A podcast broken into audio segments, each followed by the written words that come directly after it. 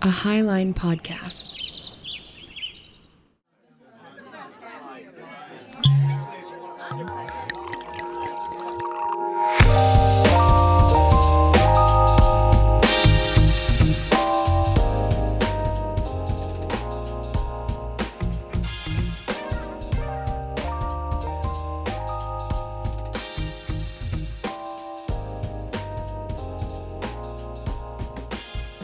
Hello, welcome to the Whiskey Bench. I'm Stephen Torna. I'm Kat Dwyer. Kat, how you doing this evening? I'm doing I'm doing well. Excellent. We kind of just came right in and uh, dove into it. Yes. So I hope that uh, the week so far has been good. It's been good. It was what was the high today? 10? 10, Yeah, which was quite an improvement from like negative. negative 22 is the coldest I saw. Yes. So we're it's warming up. We're defrosting. Good. good. Yeah. Office, you haven't been out anywhere. You haven't had to go do anything. Outside. Yeah, No, I've just like slipped in parking lots, but otherwise I'm yeah, that's fair. I haven't actually fallen, but I just mean I've only had to like walk across parking lots. Right, So exactly. I'm good. I've uh, shoveled a uh, a couple walkways. Yeah. That's about it. Yeah, and I've been totally. like, all right, not working outside, laying low. Yeah. just trying to make it through this week. Too damn cold. Yeah, way too cold. Yeah. But that is good to hear. Uh, tonight is another episode of, well, I don't know if it's news and brews. It's going to be like a mix. Yeah. It's going to be like news and brews and conversation. Yes. Um, so we're mixing up a little bit. This is kind of like some sort of, uh, what's the word, amalgamation of uh, everything we do. But we are excited to announce that for 2022, we have our very first guest. We are joined tonight by uh, an incredible podcaster, founder, and CEO of Highline Media Network, Stephen Henning. All right, I'm just joshing you guys. It's Stephen Henning. It's- Wow. Hey! what what an introduction. I've never been introduced like that. That actually made me feel really nice just now. yeah. I loved that. Yes. I'm back, baby, for this episode. Yes, Henning is back in the house visiting, and uh, we just wanted to catch up and uh, enjoy a little Henning time.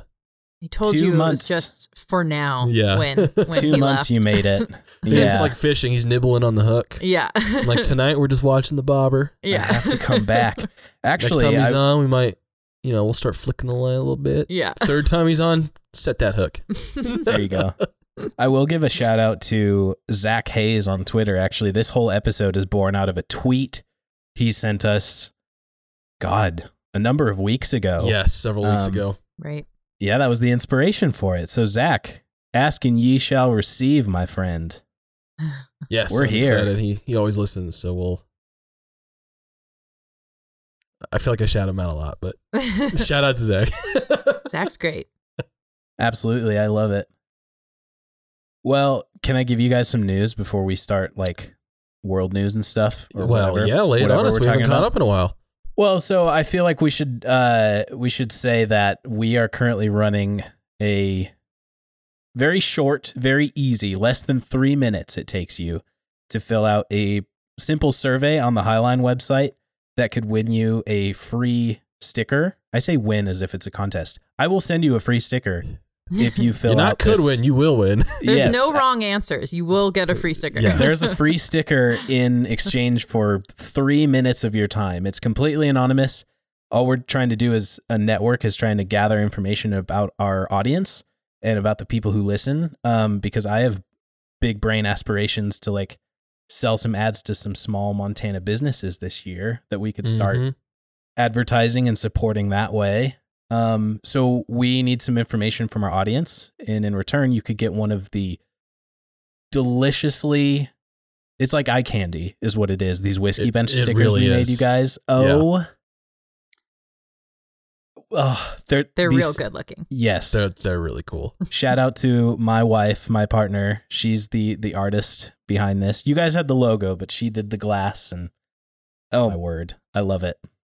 Yes. Yeah. Dixie did a great job. and the colors. Mm, that Big shout out. It's very Nixie vibe. knows her way around a color palette. She does. So I will say to the Whiskey Bench audience personally that I would love to send you one of these Whiskey Bench stickers for free if you're willing to take a very short, very easy survey. So that's news item number one. yes. Or if you don't want a free sticker, you can buy a sticker. Also Right. true. This is on the merch store. Yes. Yeah, we'll we have- accept your money. We have stickers for every show available on the Highline Network. You could also buy a sticker pack. And if you're smart and do the math, you can buy a sticker pack for less than buying all the stickers individually. And guys, we're selling beverages of our own now. We're selling fresh roasted coffee. Yes. Which I'm very excited about. I really want to get a bag. I got to order some, make some drinks with it. Oh yeah. I would love that. I would That's love some coffee themed cocktails. Kat, I know you're not much of a coffee drinker.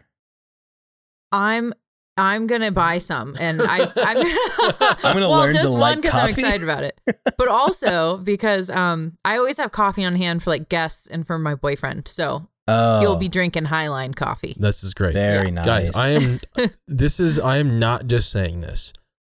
Since moving to Bozeman, one of the greatest disappointments is not having Revel coffee.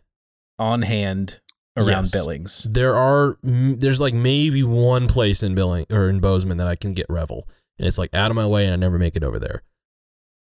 This is a Billings. This is a Billings roaster. Gary is the roaster. Fantastic no guy. joke. Some of the best coffee I've ever had. He is a And delight to he work is with. legitimately a nationwide renowned Uh, coffee roaster. Oh yeah, no, he's he's won international awards with his Wow. roasts. yes. Um, wow. Like incredible. knows He's also just like the coolest, nicest guy you'll ever meet. absolutely, he is. And so this is who we partnered with Yep. Yes. for this coffee. Okay, cool. Yep, we developed it. I back read the notes. I remember. Yeah, you got the I double copy. Connecting the dots for the listeners.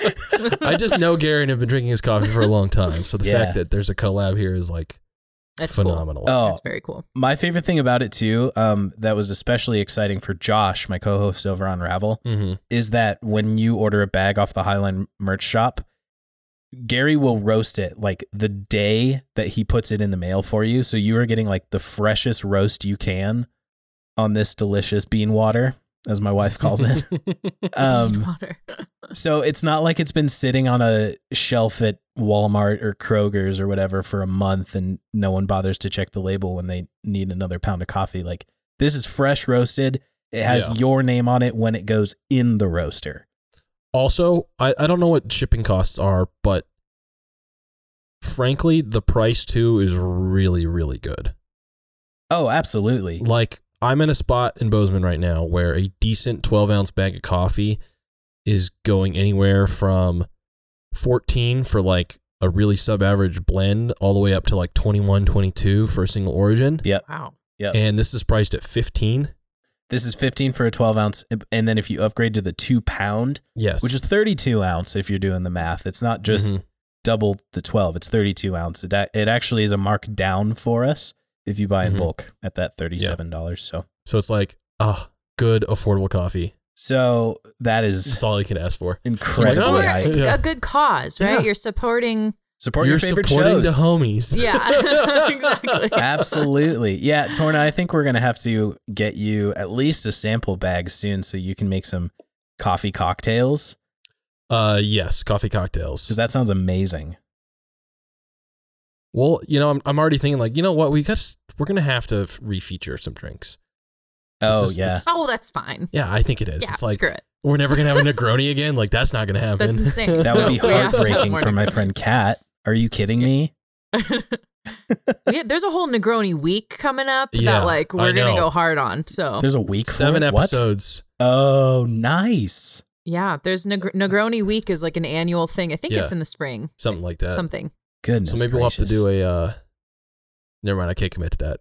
No. Seven days Well, of podcasting. No, we can't do that. but we could have seven Negronis during one day of podcast. Yes. there you go. Wow. I like the way you flip that around. That is very, very clever. I think that just sounds delightful. Kat, that sounds like an entire week long holiday that was made for you. Yeah. yeah, totally. And most restaurants, like I think every restaurant that is worth its salt and has a bar and a liquor Mhm. license participates. So Lean into it. it's kind of fun. They'll yeah. do special ones and Mhm. yeah. yeah, you can kind of go anywhere and get a get a good drink. there you go. Well, speaking of good drinks, Torna, do you want to introduce our beer for the night? Oh yes, I most certainly do. Can I just say real quick? God, I love Henning's transitions. He's so smooth about it. Thank you. Um, yes, Uh, I'll it's great. ta- take the compliment. I've been- Take the compliment. yeah, take it. You're very welcome. Uh, I've been trying, but I've been failing apparently. So No, no, no, no, no. I like ours. Ours are quirky and clunky. They're I get great. it. I get it. I haven't been pulling my weight. No, no, I no. understand. God damn it. uh, tonight we are drinking in honor of Mr. Stephen Henning, Jeremiah Johnson Brewing Company's Mountain Man Scotch Ale, brewed in Montana. yeah, that's right. In the beautiful city of Great Falls. This is right. So, classic Scotch Ale, beautiful flavors. It's not like as dark and chocolatey as some, yeah, but I like it. I can drink it. Which That's So- good. That's a good. which means a lot because you guys are- have been talking about how sometimes you have to like split a beer three ways lately. So with the heavier desserty ones. Yeah. Yeah. for sure. So, Henning, though, you'd laugh. Uh, my first sip of this, I think I made a similar face to the one I make when I drink Lagavulin. that does not surprise me in the least, my friend. That is Yeah. awesome. It doesn't. It's not the same, but I understand where the No. face comes from. Yeah. You know what I like this beer that most other beers don't know how to like exactly nail is the the, The uh, bubbliness.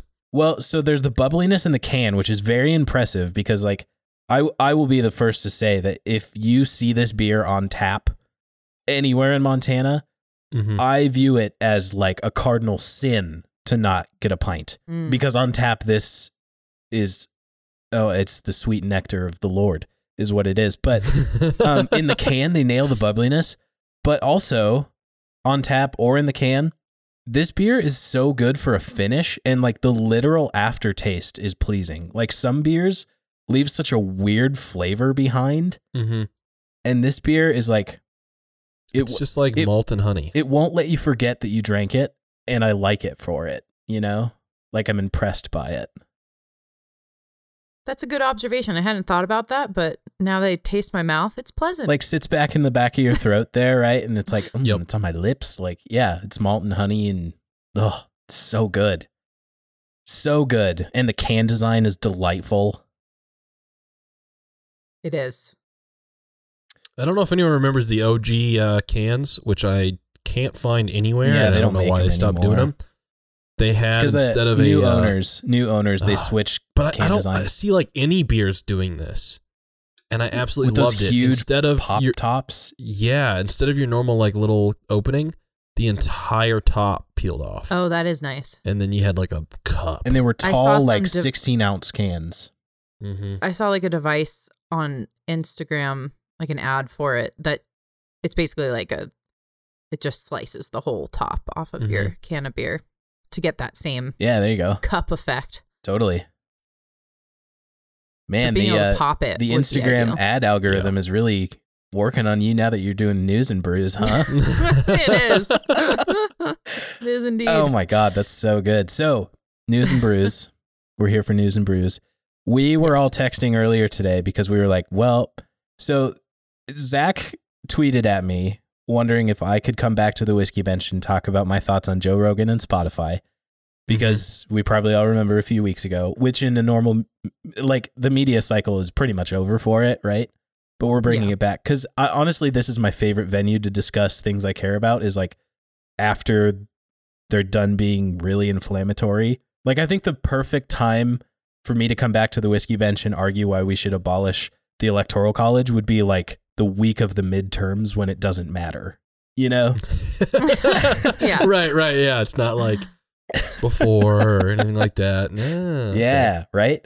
Um when when none of us are thinking about it and you know, just disrupt the thought streams a little bit. But it did feel weird to not at least acknowledge that like over last night and this morning the conflict in Russia and Ukraine escalated to like full on ground war now. Uh, Yeah. yes. So lots have developed in the last two days, honestly. But uh, the last few hours, even like looking at Twitter and following. yes, Big shout out to I started following Atlas News after the last time you Mhm. plugged it on News and Brews, Torna. Yeah. Um, man, and the videos he got up there, insane. uh, yeah, he's a great. I don't, I don't even know who he is, but great reporter. He just kind of compiles pictures and videos. There's not a lot of commentary on it. It, se- it seems like he has a ton of contacts around the world. Uh, yes. So he's get he ends up getting firsthand stuff. and his and and what he does is war conflict hmm almost exclusively. Yeah, right. Um, and so he's pretty qualified to do so. He just keeps getting accounts deleted by Instagram. On his third one, right Which- now. Why? I don't Right. under. That's so weird. He even like as a meme started like posting like pictures of like you know if there's like a picture of a tank, he'd like Photoshop in Zuckerberg. right. Oh, Be like all they right. can't they can't delete content that's nice pictures of Zuckerberg, right? That's clever. Yeah. Well That's become a tactic of people misspelling like Mhm. vaccine or whatever it is so that they can share their thoughts without the tech overlords Yeah. right, exactly. censoring them. So he's I, I've mentioned this many times. He's working on actually building out a full website and hopefully an app Oh, cool. to kind of skirt that whole tragedy that is the unfortunate uh, grinder of the algorithm. Um, I don't think it's malintent. I just think it's not conducive to things like violent pictures or videos and things like that. Just honestly, so Yeah, He's building his own thing, which is awesome. Yeah. So I don't know how much we want to do in terms of. Feels weird to just give updates or whatever, but Uh, yeah, I think by now most people know because this will be coming out. This weekend. Yeah, this weekend. oh yeah. So we're And recording so- Thursday, the twenty fourth of February Correct. at six twenty five right now. yes. That feels like it matters, especially when developments are like, oh, they have Chernobyl back. You know? Is that an Right. update? Yes, they do. Oh, okay. Because I know that they got uh, the airfield back. They had a Oh, counterattack. no, I'm sorry. Ukrainians did. I said they. I think Russia is in possession of Chernobyl, but the Oh, Ukrainians oh, I see. just yes, recently. Yes, I thought you meant maybe the recaptured Ukrainians the airport. recaptured the Yeah. recapture. Yeah. See, and this is the problem. It gets uh, very convoluted very quick. So I'd like to just maybe real quick a few I think important updates that we'll learn more about, and then maybe a warning for the upcoming news for however long it's going to be. Oh gosh, yes. Um, So we know by now, everyone listening knows Russia has officially invaded Ukraine. It's a ground war. I think really the most important updates that I can see is that they took over, the Russians took Chernobyl. We did see though now uh, the president of Ukraine did make an announcement asking like all 18 to 60 year old men to stay and fight. mm-hmm. Um, they're going to start distributing firearms to people, which is huge. Yeah. I mean, right now, I think the first number I saw was 10,000, like right off the bat, rifles distributed to, to civilians. Again, we've seen some in the weeks prior stories coming out that were questionable as uh, whether or not they were true of like people training and kind of starting to Prepare. prepare for an attack that they didn't know was imminent. So that's important news. Um, other than that, what I don't know if there's any other pressing updates besides obviously like you know the U.S. and and NATO are going to be meeting. And I think maybe just worth noting, like, we're very much in the fog of war. It's Mhm. been like a day. So there's going to, by the time people listen to this, a lot more will have happened. Um, Right. And because we're in the fog of war, it's going to be some time before we have a really clear assessment of what has happened, an idea of what to expect going forward. So, um, I think this is a topic that you and I both want to dive into at some point, but I think it's Yes. wise for us to kind of bite our tongues until we know more information and it develops further. I would just like to say uh, that I am eating crow today because in our last news and brews, Yes. I, and I said then I w- could be eating crow, but I really didn't think.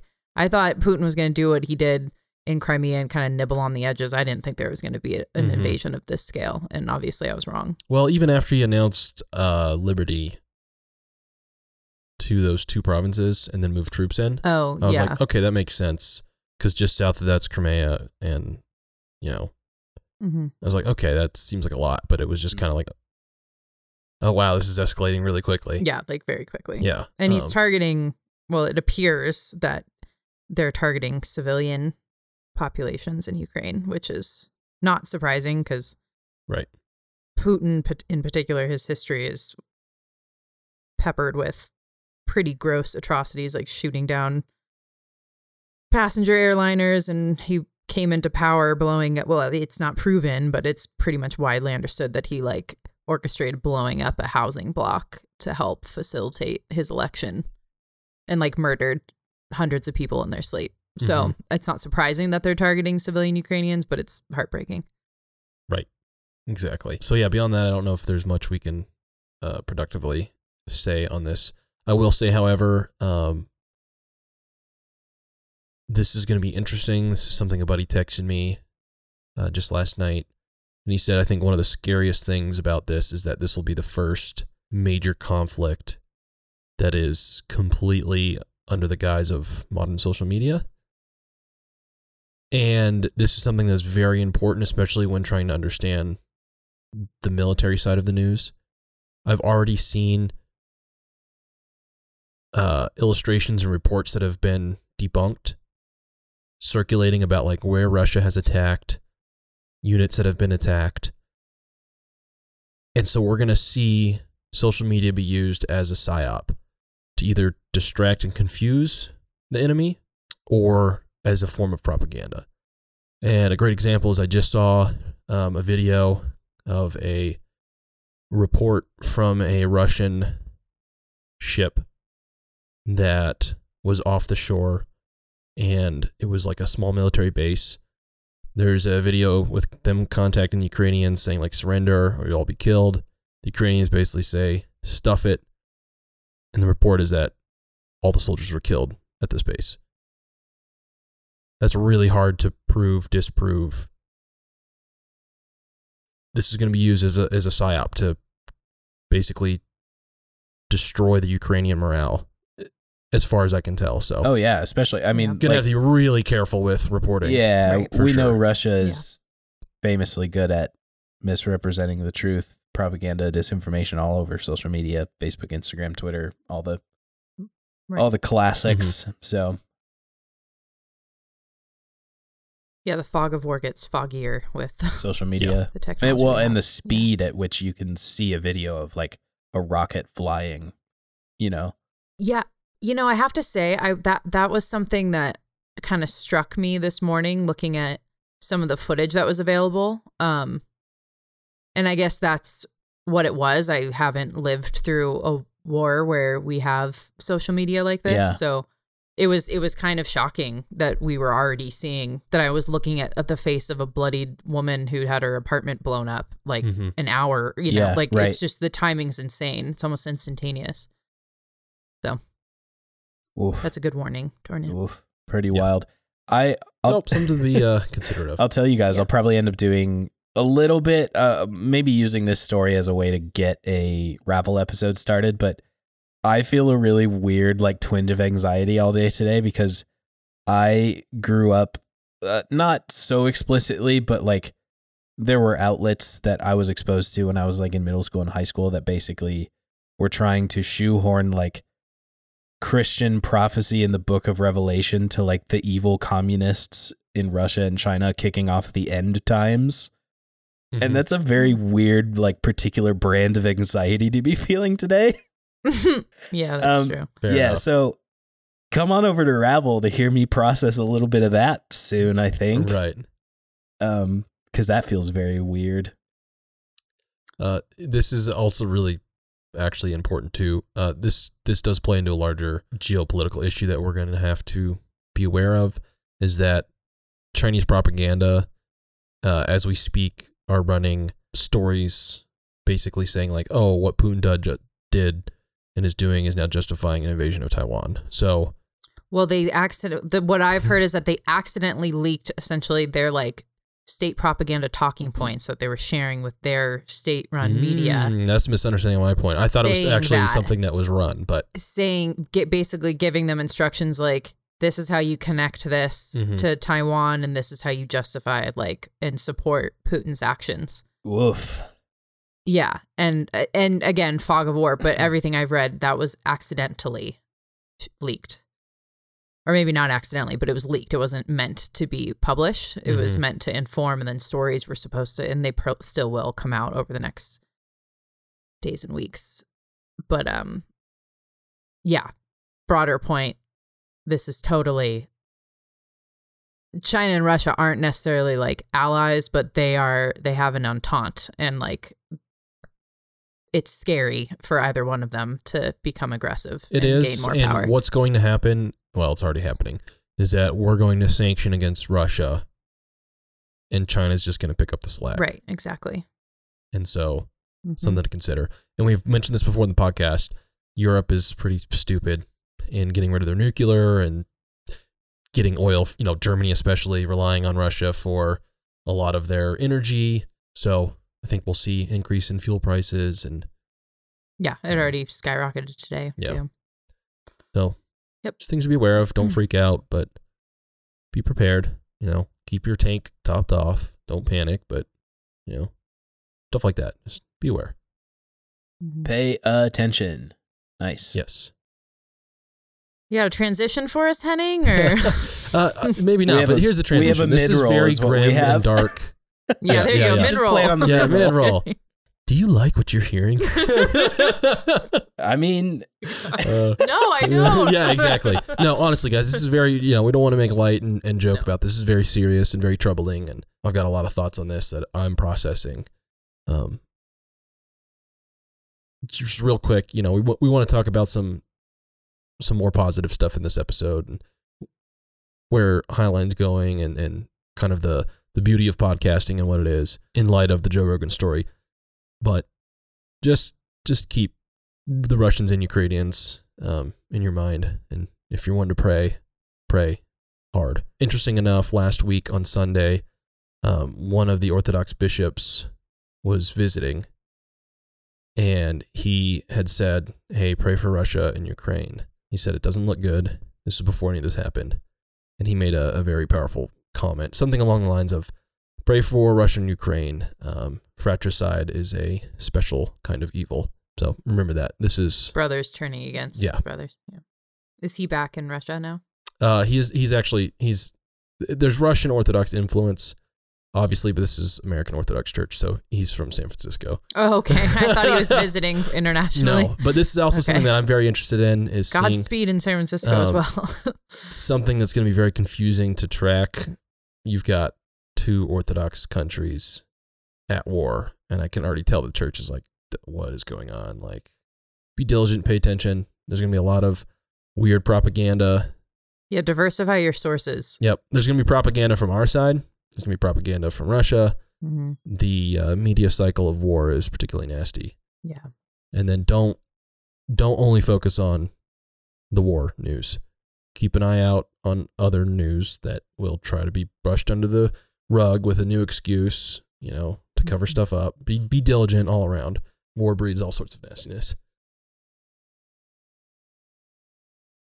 But we are lucky enough to ignore the current cycle and back up a little bit well, and so in dive into this suggestion from Mr. in Zach. way of transition, I first I just wanted to pay you guys a compliment for like I've been loving the whiskey bench in the last two months. Like sometimes it feels bittersweet to listen, mostly because like you know I could probably pinpoint a couple spots where I'm like, oh, I would probably ask this question right Mhm. about now.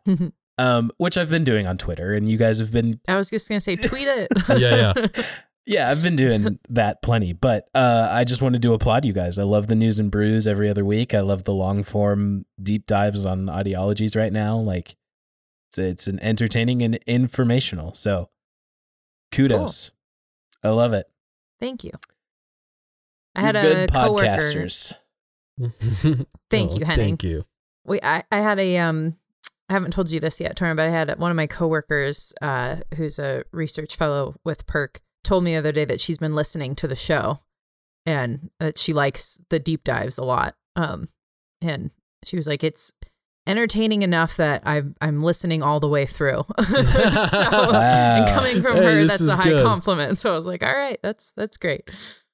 So good, encouraging feedback. Very nice. Yeah, it's very good. oh, here's a segue. Speaking of good podcasters, so Joe Rogan, huh? Let's just get Yeah. into Oh, it. man. So I did I didn't know how much of like a timeline review we needed to do. It is a complex situation and honestly I don't envy Joe Rogan for being in his position. I envy his listenership. I like God, I would kill and his Yeah, kill paycheck for Yeah. download numbers, fam. Damn Yeah, it. yeah. But alas, So would uh, everyone else, you know, TV news. top podcasters Yeah, of the CNN. yeah, Yeah. which is something I want to talk about because I think some of Mhm. what is happening to him is because mainstream media is recognizing that like oh you mean an individual can gain this much power over a, yeah. a medium like this that's crazy right.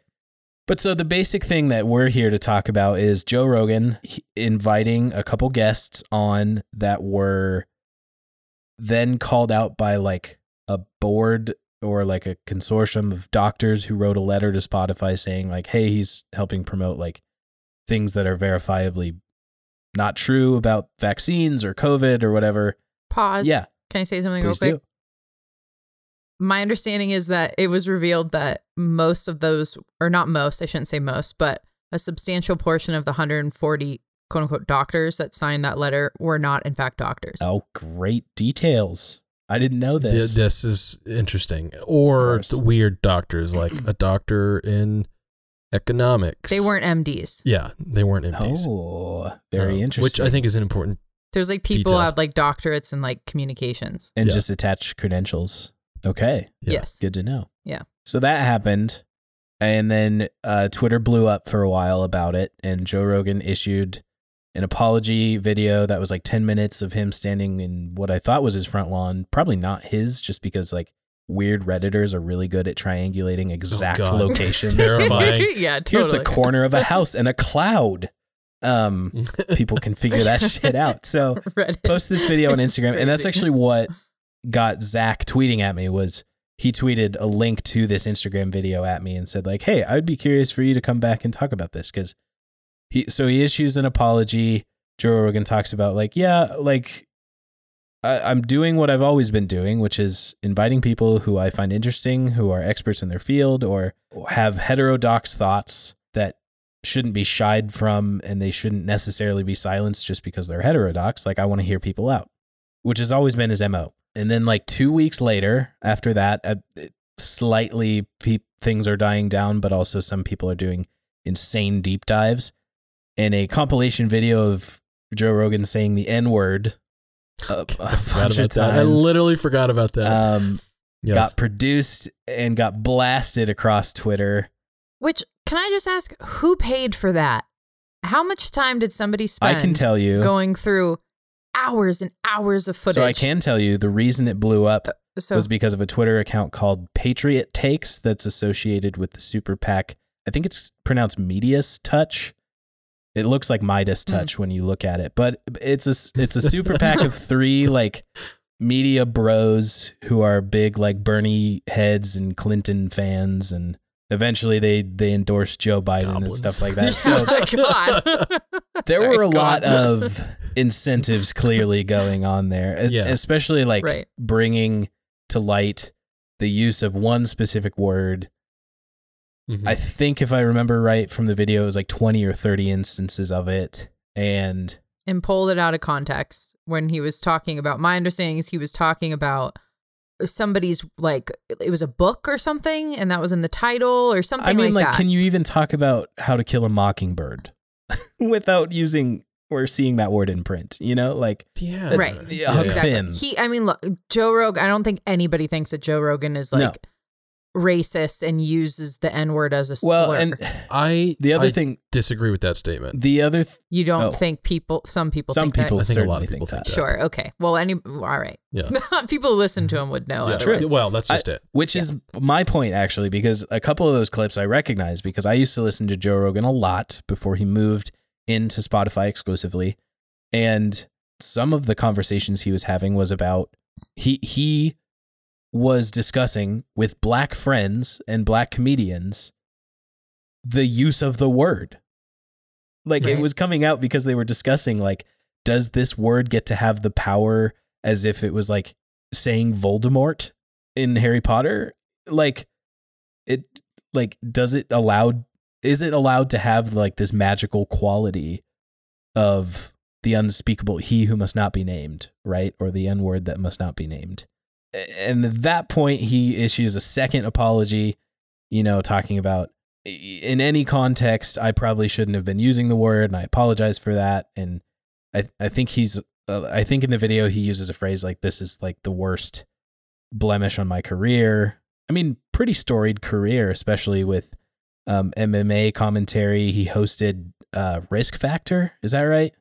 Fear, Fear factor. Um, and now and being a stand-up comedian. That was and, great. Yeah. So and ten thousand hours of podcasting. Right. yeah, dude cranks out content with the help of his producer Jamie. Hey Jamie, pull that up. Anyway, um, Everyone needs a Jamie. Just in Oh your my life gosh. at all times. yes, I actually agree. I think it would be fun to have Jamie's job. Actually. totally. I Wouldn't thought. it? Oh yeah. so uh, he releases that people continue to dive deep into all his his works and and he has some pretty rough jokes in some old stand-up routines uh, the one that comes up a lot is the planet of the apes joke that he kind of refers back to black people um, which is unsavory and at the time it was like ooh comedians being edgy but I mean, I, I think some people would probably make that argument now, but I, I think in good faith he recognized that, yeah, that probably wasn't my best move, even as a comedian. Like sometimes making a joke at other people's expense, whether that be an individual or an entire people group, is something that gets a cheap laugh from an audience, you know? So he issues that apology, and then Spotify in a in a move that a lot of people were well not bewildered by, but I guess I think it's up to 113 episodes of his of his backlog have been removed from Mhm. Spotify. Wow, that many. Yeah. Wow. Um not the Robert Malone. One, not the though, co- right? all Or- all of this is pre-COVID. recent. Like the ones that were removed were all in reference to the second apology and like the Okay. racism Yeah. conversation around Joe Rogan, not the COVID stuff. Which I want to say, I don't know if maybe you've caught up with this a little bit more. I want to say he also like Joe Rogan himself was part of that. Yeah, he so that that was I have an article actually that Spotify and him Spotify and himself he actually explained that he chose to remove those Hmm. episodes. Gotcha. Um and which of course bad faith actors would then be like, "Oh, he's just trying to cover his ass." It's like, "Okay, but is this is it not possible for want? someone to Yeah, make exactly. a What is the legitimate solution then? sincere apology Yeah. for a wrong they feel they have committed and like what what do you want beyond that like he took he made he t- he took the steps They want to destroy you- him. yeah What and what people don't realize with Joe Rogan's podcast too is like taking down episodes is putting money where his mouth is because like they update his episodes with current ads. Yes. right Oh, they do. They they go backlog and update yeah they dynamic and with add current insert promo codes, everything Right. like that. so Like it is costing him something to remove those. yeah 113 out of how many episodes he's Right. released Right. what uh yeah so that's kind of like his whole story i think the things i wanted to talk about with him specifically were like i used to listen to him a lot honestly um, Mhm. before he moved over to spotify and most of my beef is honestly with spotify like i fear i might end up disappointing zach because honestly, my takes on Joe Rogan are almost completely separate from Spotify, and my takes on Spotify were only and merely kicked off by them buying Joe Rogan's distribution rights. But Mhm. so on on Joe Rogan, I think the things that like having like I feel like I've at least developed enough of a parasocial relationship with him to know that he is not racist. But I, like m- above that, I would say that the guy is like undeniably charismatic, and you know, like I said earlier, like his whole shtick is he wants to hear people out who have their own thoughts, and honestly, he hasn't he has a nice voice to listen to. So, like, Yeah. It it doesn't surprise me that someone of his charismatic magnetism could create a show like this, especially because it kind of models for, I mean, really every podcast being the number one podcast on the internet, but like it models for indie podcasts kind of the ins- inspiration of having long form, in depth conversations that aren't necessarily there to be like the three minute uh newsreel. I mean, like Kat, you've been on news TV and that sounded miserable. At least from the aspect of like you have 42 seconds to say what you need to say and it's scripted. Like there's Right, there's no nuance and you don't get to explore like now hold on, there's actually some extra stuff. Um Right. so to be honest, like Joe Rogan from the beginning, like since I started listening to podcasts, Joe Rogan, like I start, I subscribed to him a while ago, and uh, Joe Rogan introduced me to Jordan Peterson and Jocko Willink, like both guys that I have consumed their content. Like I have many books of them on my shelf, and I think they have good ideas that have personally like helped me in my life. I as I apply those principles, and that- that doesn't mean I'm like doesn't mean I'm a Jordan Peterson stan, right? But the guy has thoughts that I appreciated, especially in a phase of my life that was really about like stepping up to like fulfill a role of responsibility in my my own life, my work life, my family life, like being a husband, being an uncle even. Mhm. Um, so Joe Rogan has introduced me to hundreds of people that I would have never been introduced to, and honestly, the the entire ethos of He's the one that introduced me to Jonathan Haidt. yes, yes, ah, what a gift Jonathan Haidt is. I I'm just Mhm. about to start the uh the Righteous Mind by him. I have it on Nice. my bookshelf. It's up next. I'm very excited about it, but. Um, so it would be disingenuous for me to be like, yeah, I think Joe Rogan's an idiot. Because honestly, like his form of podcasting, the long form exploratory type, is like what inspires me the most about making my other show Ravel, right? Or doing a long form interview with normal people on No Normal People. Like it, it was the format of the whiskey bench for the first year to be like, what do we want to talk about? Okay, let's talk about that for an hour and not like not have too many notes, but I mean, Kat, knowing you, you had plenty of notes just because you're that kind of person, and that's awesome. Um, but this long form exploratory form is like what I think is beautiful about podcasting. So kudos to the guy who pretty much pioneered that out of out of an era of like mainstream media that's two second sound bites and all that. So this is a very interesting thing when you when you talk about that. That's such a, a crazy cultural shift because if you went back ten years and said, "Hey, I have a pitch," four hour conversations with people, Yeah. No plot, no no arcing, no no drama, no suspense, It's really not all that promotion. no sound bits, no anticipation. no Yeah. headlines. Right. it it seems like that would fail, right? You would think. On paper, it yeah, sounds totally. boring, right? Who, who would want that? But right. we're at a point where I think people can't get enough of it. Yeah. Well, and I think this whole drama that has played out really emphasizes this titanic shift that has taken place in our culture and how we consume media. And I think part of what is so threatening to traditional media is is Joe Rogan's audience size and the realization that there's this whole other ecosystem of media that the vast majority of people are way more tuned into and way more interested in. And like Mhm. this is where that where media is evolving Yeah, toward. right. Um, and traditional media is going to be totally obsolete.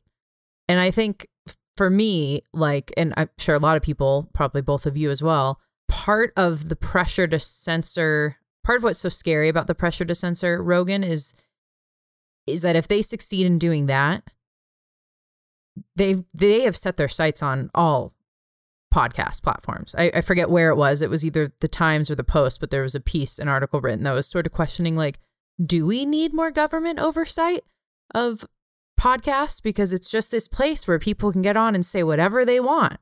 And that could potentially be dangerous. So like if he falls, we're all Yeah. screwed in this Right. world. Of Which was heartening when the news came out that he himself was the one who chose to remove a handful of episodes that he felt reflected poorly on where he has where he is at in his life right now. Like Mhm. uh, I guess you could make an argument to say, well, you should leave him up to show the development of like who you used to be to who you are today.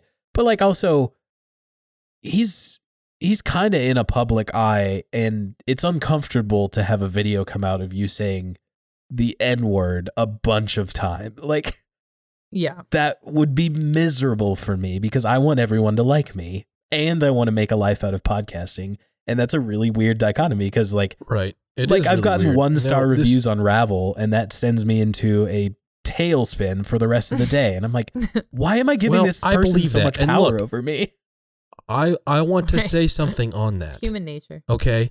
Um, there are people that I know with the Joe Rogan thing that were like, "Oh, you can always just like give it a negative review." That's all fun and games until someone comes for your podcast.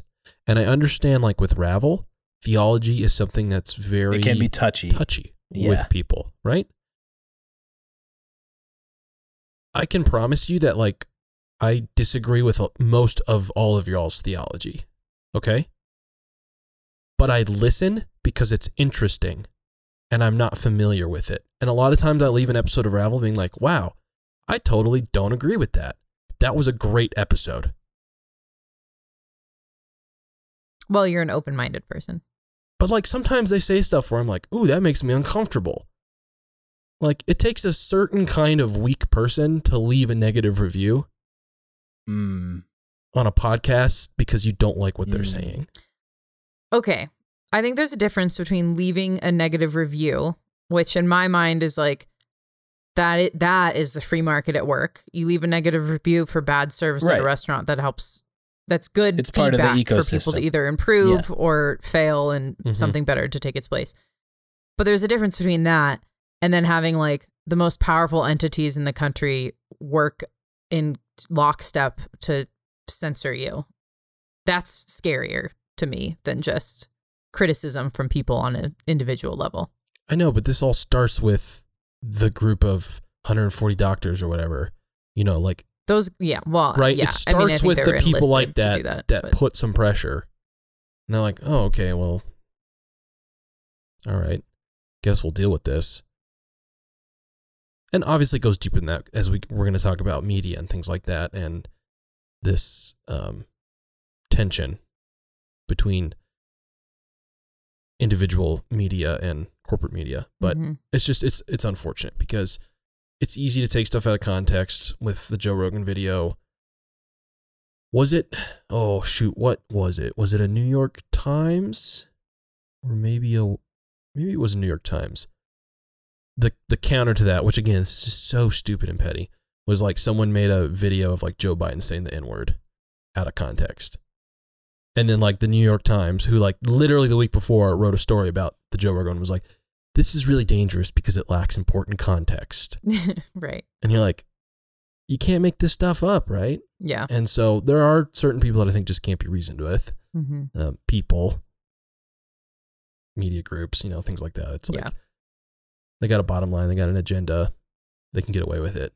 Um, but it's good to hear your perspective, Henning. I think it's a, I think it's a good perspective. So what's what's Um, interesting to me too is thinking about his position is like I mean, clearly uh, the guy has a vast audience that he I'm not sure ever foresaw obtaining Mm-hmm. No, I don't think and so. like uh, uh, it it it seems like especially with the apology videos and you know I haven't listened to episodes since the the apologies came out because I don't use Spotify for reasons we will cover later um I it seems like he's been incredibly slow to realize the the amount of sway he holds. Now, like I think uh, like uh, like there's there's the insane version of like I think there are people who can't be reasoned with with Joe Joe Biden versus Joe Rogan n-word videos. Um and and while I think it's exaggerated, I still I I do think there is at least something to people trusting Joe Rogan implicitly because like man, he just talks to people he's interested in and I respect that and um I think it's really easy for people who consume podcasts or consume media in general. I mean, this happens all over the place. Like you follow your favorite Twitter person and eventually someone like eventually like critical thinking starts to get checked at the door as soon as you hit play. And like his his thoughts become my thoughts sometimes. Like things can mm-hmm. get blurry that way. So like as as much as i think it is exaggerated i think it probably does happen that people think that it's worth taking legitimate medical advice from him. I mean like how many people jumped on the carnivore diet as soon as jordan and mikhaila peterson tried to make it popular right like hmm Sure. But people do that across all. How many people consume MSNBC and never, Oh, yeah. or Fox and never question anything that no, they're told? and that's what know? I mean. But I think reasonable journalists, especially Montana, well, n- not especially Montana, but like especially journalists who are close to what I, I mean, like from the beginning of the whiskey bench, I always said like paying attention to local and state politics are way more important to me than federal, just because I think that's where my vote has the most power. So I'm going to pay attention to it. So like Montana journalists do a lot of talking about like the legitimacy of journalism training and like doing good work inside of journalism. And I think, hmm I mean, like we can throw accusations at MSNBC or Fox for being like not as scrupulous as small time Montana journalists. Um, but they at least have a conversation about it. Whereas I think it's it's taken a while for Joe Rogan to kind of realize like, oh shit, I say things and people believe me. Um, and that could be like when he's stoned out of his mind and he says it because he's high. Like I've I've said weird things Mhm. high. Um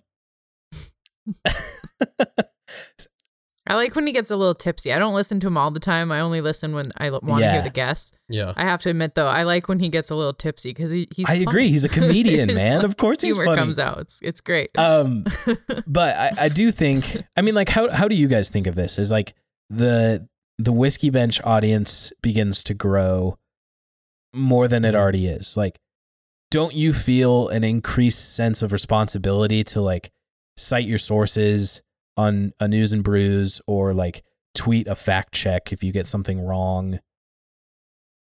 well, we already we already do that. I think we both Totally. have a pretty strong conviction about Totally.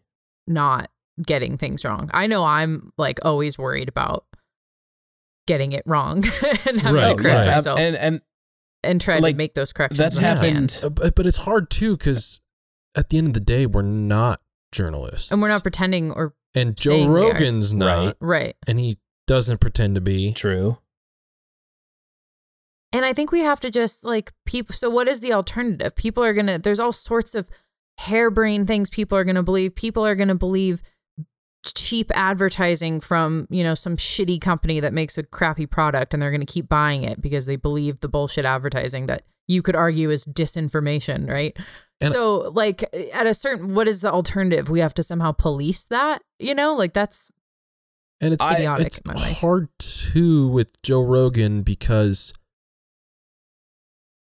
yeah, he's not a journalist, he's not pretending to be, and he's also not he's not like promoting somebody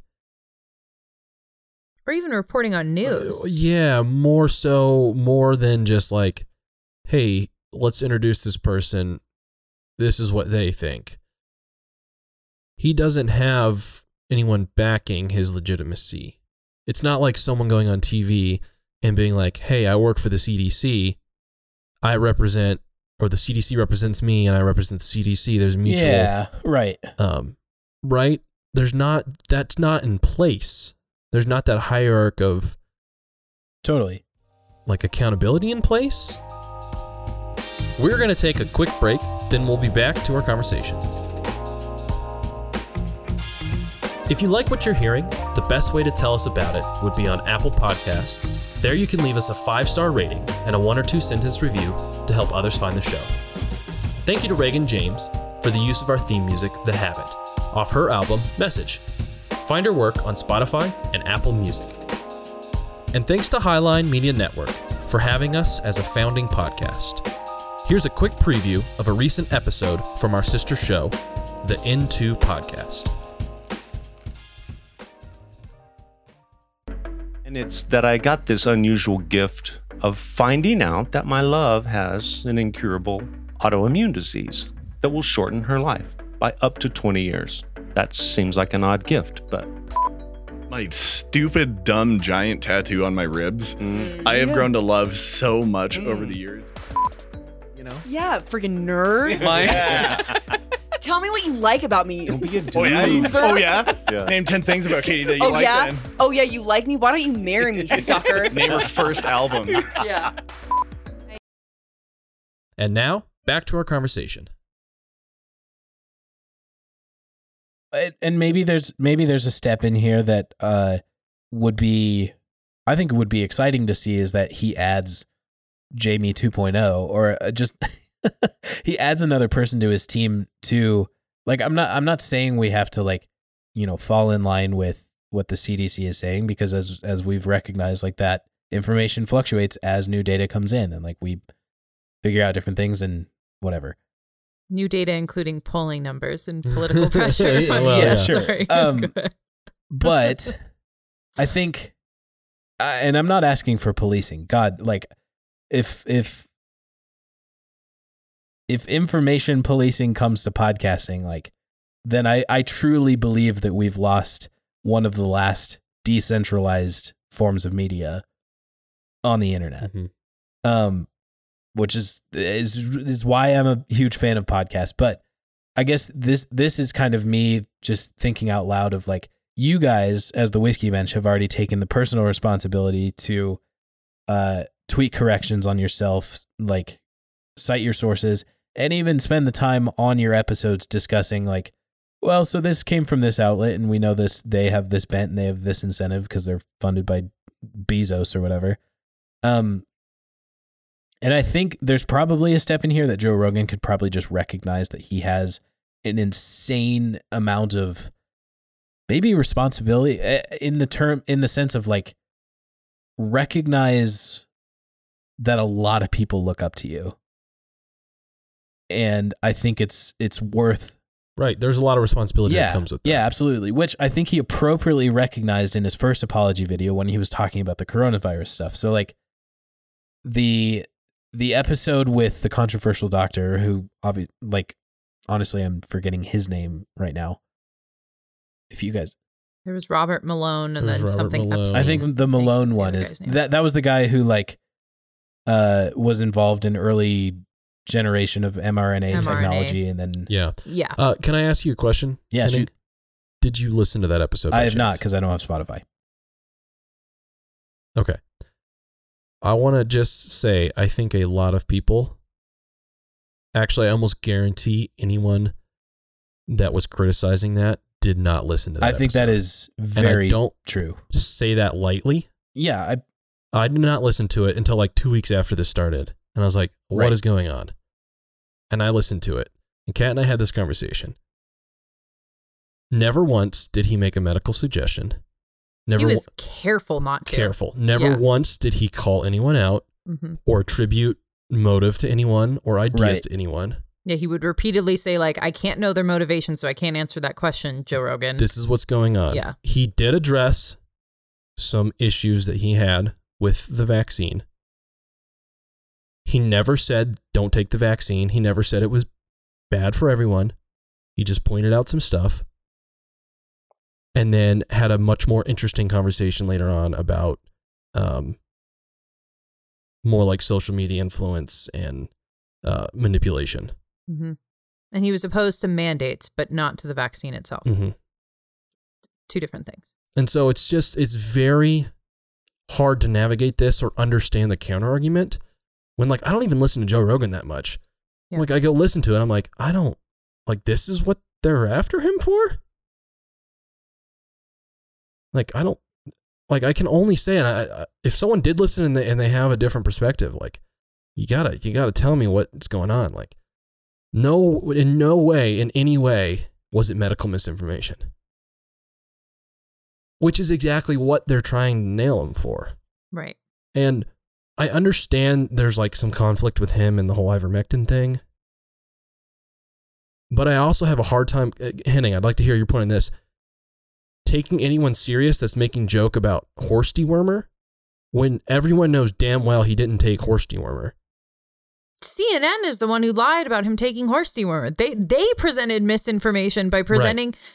so They totally presented that out of context and made it sound like he had taken literal horse medication. Like, when in reality, like inter- animal grade, like no, right. he went to it was prescribed doctor. by his doctor, and it's something that's been used for like over a decade on people. And you can have your opinions about whether you think it's useful or not, but it's it is FDA approved it's and FDA it was approved. prescribed It's by on the doctor. list of most effective and essential medicines in the world. right. So And it's so- absurd. it doesn't open up a good dialogue for like, oh, okay, ivermectin may or may not work. Let's have that conversation. It just turns into like, you're telling him he's spreading medical misinformation, but you are spreading medical misinformation to smear him.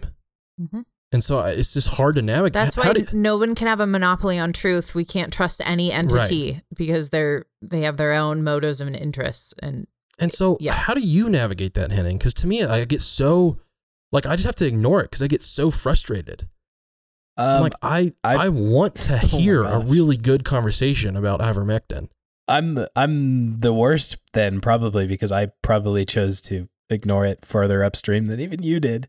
Mhm. Um, I mean, like, yeah, like, so I'm vaccinated and I, I'm down for vaccines. I got my flu shot, and I think that actually served me pretty well when I got COVID. Like, from the people who were like getting it around me, um, I think my symptoms were less less bad, to be perfectly honest. Um, which I'm I'm glad they were. I didn't have to go to the hospital, uh, especially being at slight risk for that because I have exercise induced asthma which sounds like fat people disease, but it really is not. I promise. no, I know a lot of people that have it. I know some really stupid fit people that have it. Yeah, I've I've had people make fun of that for me. It's like, okay, that's not. well, people are helpful. insufferable, Henning. So yeah, that's true. So, um, so like, I I honestly don't know how to comment on the ivermectin thing at all. It And was- this isn't was even- all Well, very it's not way even about not ivermectin. about that, but more broadly, just are you're referring more broadly to like To, sort like- of this hypoc- hip, hypocritical use of right, misinformation, quote unquote. right. Sure. Which so I I've also been guilty of tweeting at what at the time I thought was a joke, or like I tried to say it in a, a lighthearted way, but I I tweeted something along the lines of like, "See, if you never respected Joe Rogan from the beginning, then you would never like take his misinformation as medical fact or whatever." Um, which I said tongue in cheek, but also like it was a it was a cheap shot at a trending Twitter topic, and like I'm not deleting the tweet, but I'm also not No, actually that proud of it because I've reflected since then, and I like I used to listen to, to Joe Rogan a lot. He's introduced me to a lot of people that um, have real estate on my bookshelf now, who I've like read cover to cover and took taken notes and applied principles. So like, I I think it's really easy to um, get swept up in the Twitter moment that's true. right and just like and throw something out there like that like i did um which also shout out zach hayes he he engaged in a dialogue with me about that too and uh it it helped me even just kind of like come out of that fog of like well everyone's dunking on joe rogan right now so maybe i should um so i so we've done we did in the past a misinformation discussion. hmm I think that was hot buttered rum, if I'm not mistaken. I, I honestly don't know if I have much to rehash. I mean, like I, I think on an individual level, I think Rogan has some, uh, some growth to do, and just in terms of kind of like coming to terms with how much sway he holds. I don't know if I want him to do things differently because, like I said, quite honestly, his model for podcasting is pretty much modeled everything I've built Highline against or like toward, right? Like wanting to promote discussing things that matter with normal people and things that matter to them. So like no normal people is all about uh, having people talk about what they're passionate about after telling a little bit of their story, like where they grew up, what their family was like growing up, what kind of kid were they in high school, like where did they go Mhm. to college, what what what were the main beats of their story to lead us to the moment that we're having an interview, and let me then talk about what wakes you up in the morning. Like, what do you think and talk about when you have nothing else to think and talk about? Like, if anything, Joe Rogan has inspired me to think about that in terms of literally everyone I meet. Right? Yeah, totally. And like, uh, it's very likely that I've had guests on No Normal People that have said something that is factually incorrect. I'm not going to like smear them for misinformation either. I don't know. I think, like we said on the Hot Buttered Rum episode, I think disinformation, misinformation, malinformation that I'm seeing a lot now is like, it's all, they're convenient words for people when they have nothing else to say. I agree with that. Yep. I- I think on the Joe Rogan point, like if he were to do, uh, it seems like he kind of has two choices. He can either continue with the format he has and have conversations without an agenda with people from all different walks of life Right. who bring different perspectives to the mic, or he can start curating it and bring in another Jamie and try to fact check things in real time beyond what he kind of already does. But like, you know, it could become more structured and self censored. And if he does that, to me, that puts way more pressure on him to get it right and Mhm. to make because then all of a sudden he's a news presenter and he needs to make sure he's presenting the most accurate news and that would change the entire nature of his show Mm. Mm-hmm. and i think it almost makes more sense for him to like keep doing what he's doing maintain the expectation or set the expectation if it's not there already that like he's not telling anybody what to think. He's not presenting anybody with quote unquote facts. He's having conversations with people. Hmm and he's not responsible for what they say. And that can be good or that can be bad because there are times where I like that more structured, like I know that this person is reliable. Again, but that you don't go to joe rogan for that I don't. And Right. Kat and I had this conversation again the other day, and we're like, we've been listening to Joe Rogan on and off for a while, and like, there, I yell all the time when I'm listening to Joe Rogan. Yeah, me too. Like, what the hell are you talking about? Like, Totally. I've ended so many of his episodes being like, they're both fucking idiots. And I just turn, Yeah, turn it off. Yeah. But, like, no like I just I get confused because like you can say like oh he has a lot of influence and people admire him. I admire Joe Rogan. I think he's a good guy. I think he's good at what he does. I think he presents a lot of interesting guests, but like at some point you have to be like okay, he's got 10 million listeners or whatever like is it your job to like try to con- like manipulate or control those listeners to like have the same care in their listening as we do like we right. and how many of them are just listening and believing everything Well, exact one, that's one good point is h- uh, how do we know that any of these people are really taking any advice and what if taking everything he 90% says of them are like us three Exactly. So there's that one point. right And the other point is escaping me right as I'm trying to say it. Don't you hate that? Oh, this God is damn the it. Worst for podcasting. i have Yes. i have a thought unless It'll you want to think to for me. a second on this You talking and I'll Um, think. i also think because i'd like to kind of shift into the mainstream media Oh topic God.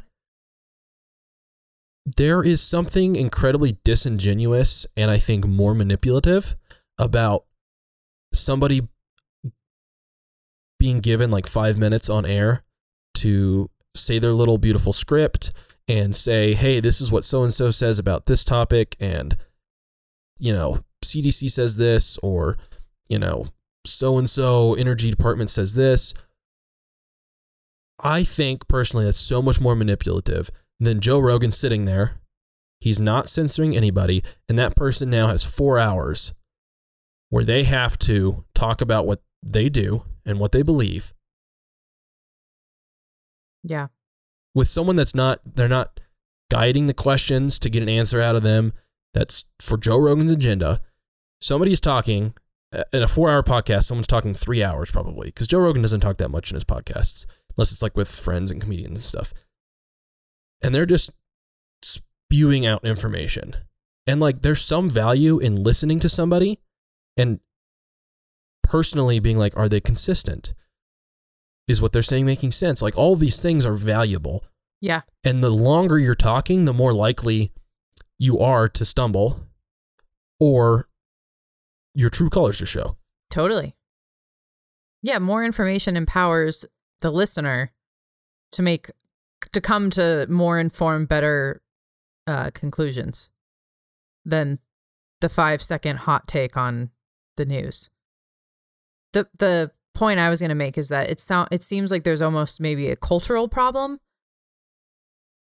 And again, this is a theme we constantly beat on. It's funny happening that we haven't even this hasn't come up since, since you left, but but personal responsibility Yeah, like yeah.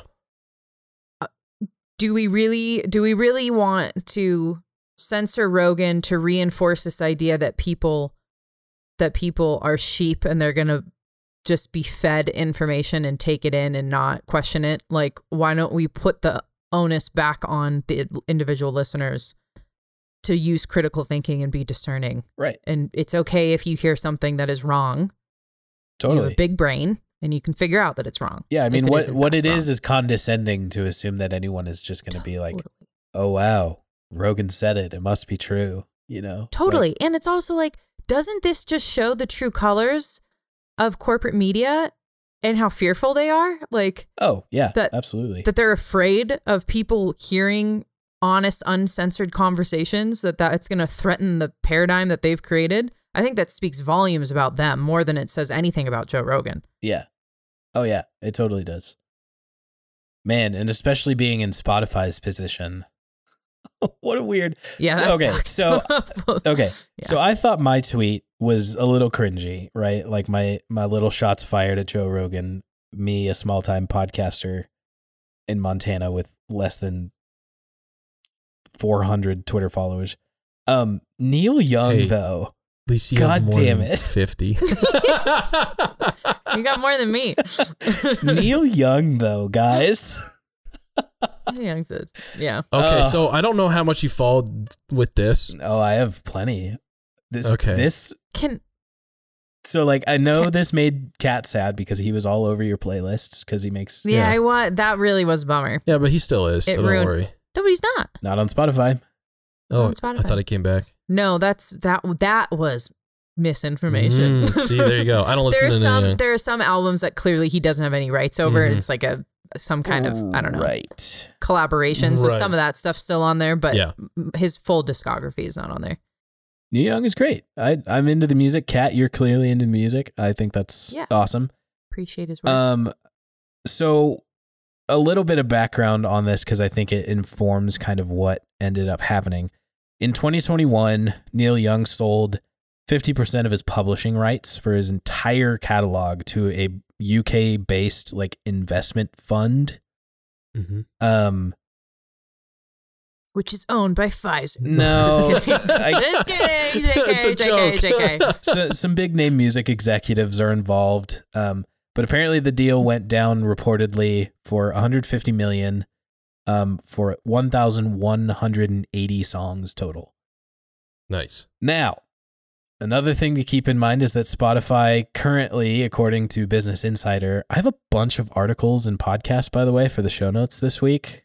I hope you guys are down for flooding the show Hey, notes. I like it up. I hope people. I hope like at least one person looks at it and like listens to a podcast we recommend. So- or- I always look for show notes, so Yeah. I hope other people. I love do. that. So Spotify reportedly pays uh, rights holders between a third of a penny and a half a penny per stream.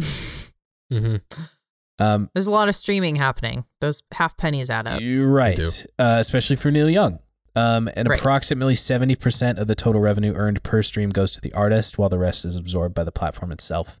because that's how they make money, of course. Um, so Neil Young decides to pick up the mantle of quote Spotify can have Rogan or Young, not both. Yep. Which I thought was hilarious. It when- was yeah. funny. the memes were good after that. Yeah, say. and uh, like I even liked in Rogan's apology video, he's like, "I don't know what I did. Like I love Neil Young. Yeah. I like, I like Neil Young. I like his, his story was really funny. Um, yeah, which which which was honestly a little bit heartbreaking because like Rogan, he- he was saying like, "Yeah, I grew up listening to Neil Young. Like this was Yeah, yeah. some of the music of my childhood and like early adulthood, and that just feels bad. And I can't imagine what it would be like for like." Silent Planet to be like fuck Stephen Henning for his podcast. yeah, we're not listening to. Yeah, it'd be heartbreaking, wouldn't I'd it? be like, Oh. okay, I guess I'm just gonna go under a boulder and die now. Thank you. Yeah, exactly. But also, you know, this again, like, this is a good opportunity too, because I, I guarantee if Neil Young in good faith is like, look, Joe Rogan, like, what you've done was offensive to me.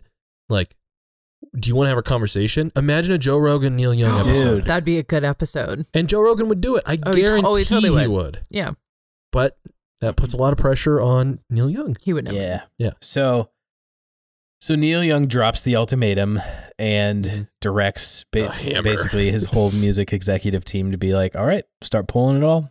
And uh, you know, Neil Young being like the eco justice eco justice hippie warrior that he is, um, goes and takes Yeah, can I just goes and takes his ball home and moves over to Amazon. Oh, right, right. Well, okay. So the whole thing is just brimming with hypocrisy, especially considering the fact that Neil Young literally has a whole album and like did a whole tour about GMOs and Monsanto, which you could easily argue was like misinformation about you know big far, you know big ag po- poisoning people Right. or whatever. And I also think it's particularly ironic that he is standing up, literally defending big pharma and big government yeah. against Yeah. an individual podcaster. It's like, where did you go wrong, Neil Young? And- go back to the desert. And being the yeah, being the famous hippie that he is, he's gonna move on over to Amazon. The people that Right. Yeah. because Jeff Bezos is such a champion for eco justice as well. Like what? right.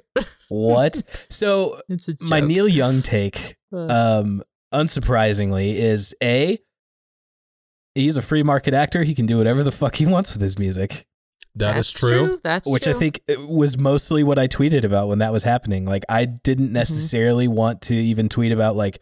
I think it's great that Neil Young is doing this to stick it to Joe Rogan, the podcaster that I don't listen to anymore. You know, like it's just Neil Young can do what he wants. He still owns 50% of his publishing rights. He can tell people to do what I like more power to him, right?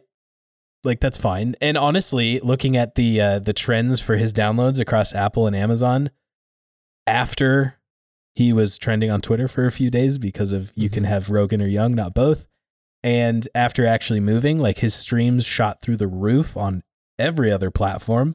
And he probably made buku bucks out of it. That's true. And he's probably sacrificing I wonder what, how many ten like- dollars a month Yeah. from Spotify. oh. And Apple and Amazon pay not much more, but slightly more per stream. So like if Mm. anything, he's making more money. So well, he already had what 150 million just from one deal, Which so is pretty good. He's Also- pretty. honestly, I wonder how many of those ticks increase were like like little kids on Twitter that like literally didn't know who Neil Young was. And we're looking him up. And maybe they discovered Neil Young, which would be kind of cool. yeah, yeah, maybe. Like, oh wow, some good old or music. a bunch of people searching out his uh you know his young rebel songs oh, because maybe. they're they're feeling like they're sticking it to the man as well. Like Yeah. fuck Spotify, Hell yeah, fuck Neil Rogan. Young. Yeah, Yeah. yeah. Neil So, Young and Big Pharma. We're was- gonna stick it to Joe Yeah. Rogan. In my mind, and I think was funny. Alex ridiculous. Falcon Grove of the Into podcast also pointed out to me like he he was the one who texted me a bunch of the money stats and stuff. He's like he's probably making more money now, and honestly, this was a way to gin up attention again for Oh yeah. an older musician who, He's kind of notorious for that, right? yeah, For these kind of little media I no- I yeah, I think no so. And on, honestly, I think the whole thing was just like a fun like virtue signal. Um, Yo, for sure. yeah. So Neil Young Yeah, and then like Joni Mitchell tried to get on, and everyone was like, "Nobody cares about Joni Yeah, well, Mitchell." Well, okay. To be fair, Joni Mitchell is amazing. I saw. An, I don't. I actually don't was- care for Joni Mitchell. You want to talk about misinformation? I saw.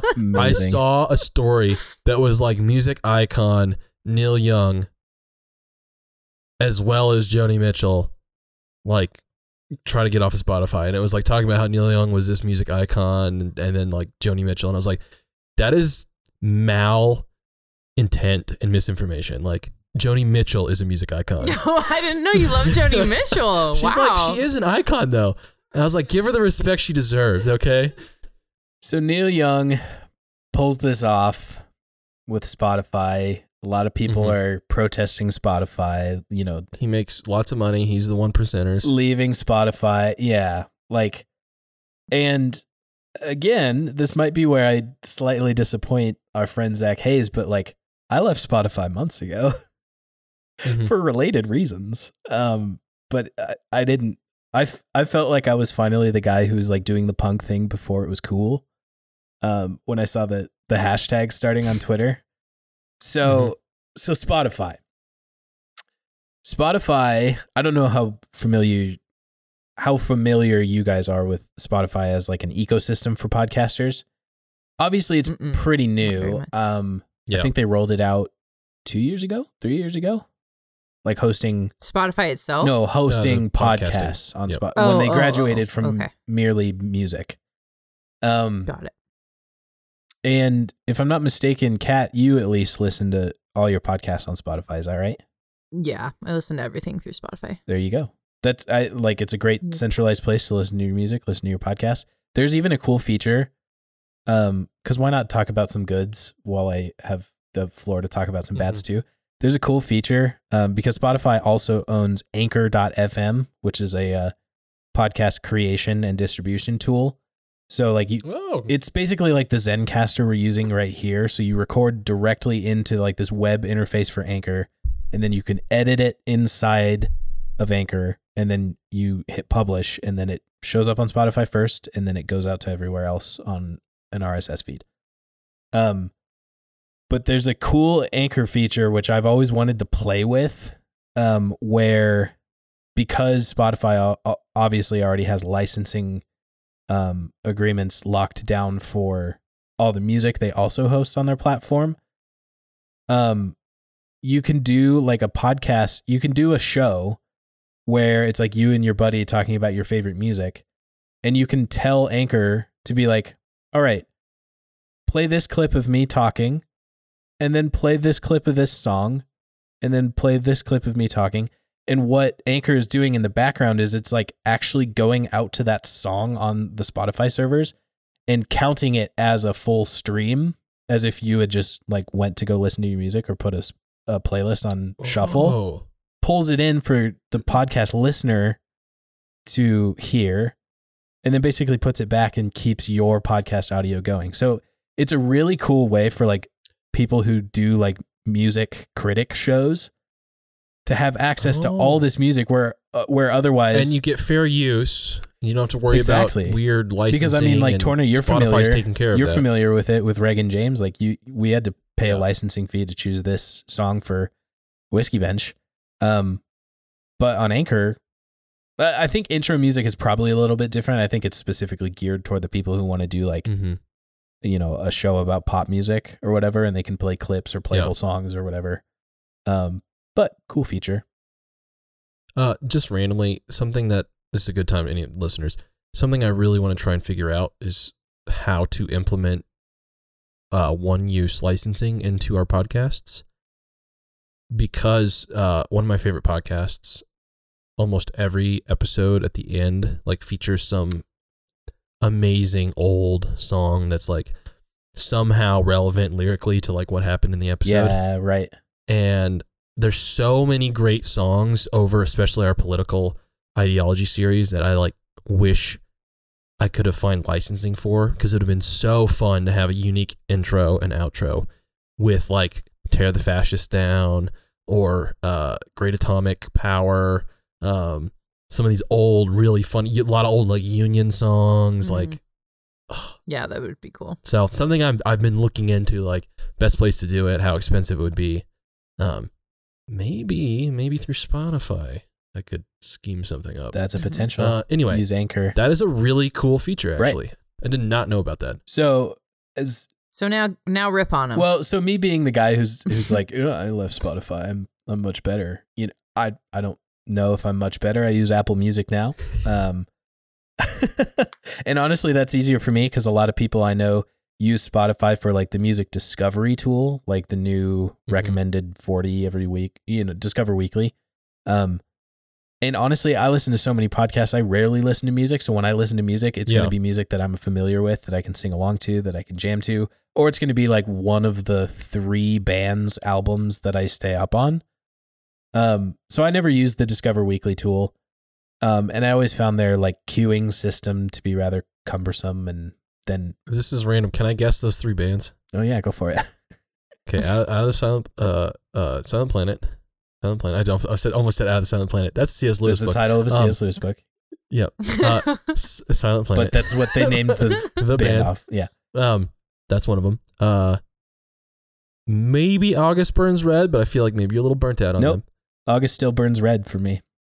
Oh, it does. Okay, and then I, I'm gonna guess that the third Ooh. band is not a metal band. Am I right? No, you're wrong, actually. I'm going to go see them in say April. Either, I'm going to Denver I was in gonna April. say you keep up with Zooey Long, Louie Zong. uh, Louie Zong, Zooey Long. Sorry, Louie Zong, or um, uh, Sleeping at Last. But never mind. So Sleeping at Last is great. Louie This is Louie Zong is great. Those two are it's like it's common ground music that my wife and I both recognize that we both like, so we listen to it a lot because Okay, so then the third band's Currents. uh no, it's Polaris. oh, Yeah. you guys Australian metalcore band. They're so actually- I, I did not know you listened to Polaris that Torna. much. Are you kidding? Okay. They're going to be in North America next month in in April. Bless their hearts. and I'm flying to Getting the Denver in the middle of a work week to crash a night at Alex's house and go see Polaris. You are. this is amazing. I, Good. am. Nice. I'm very excited for it. So, uh, what? God, what were we talking about? Okay, so I don't use You're Discover about to- Weekly, so I never really Yep. used that functionality. I always was more frustrated than not with their queuing features um, that I don't need to rant about. But for podcasting, they started ho- hosting podcasting and being a like a distribution center or a uh, directory, just like Apple Podcasts is, just like really any other um, platform is. But Apple and Spotify right now are the main dominators. And actually, just last year, Spotify overtook Apple in that like Spotify now has like Mm. more than 50% of the internet's podcast listening happens on Spotify and not out of the Wow, Apple Music didn't that. directory, which is huge. Hmm. And clearly, what they needed to do was go and target the number one podcaster in the world, Mr. Joe Rogan, and sign an exclusive distribution deal with him so that Mhm. they can say, hey, if you want to keep listening to this most popular podcast in the freaking planet, you got to come over here to do it. Yeah. And then once you do that, you're going to migrate all of your content to the platform because it makes sense to have it Exactly. be in one place. Which strategy. which to be honest i think is a brilliant move on Yeah. the part of that business um they now boast more than 50% of podcast listening and their music streaming is shot through the roof um though not at a commensurate rate like so since joe rogan signed they were like he was like their flagship um some bigger names have also signed i mean like so spotify acquired gimlet media a number of Yep. years ago um those Michelle Obama. Michelle Obama. Yes, thank you. Um, I think didn't Bruce Springsteen and Barack Obama do their show on Spotify too?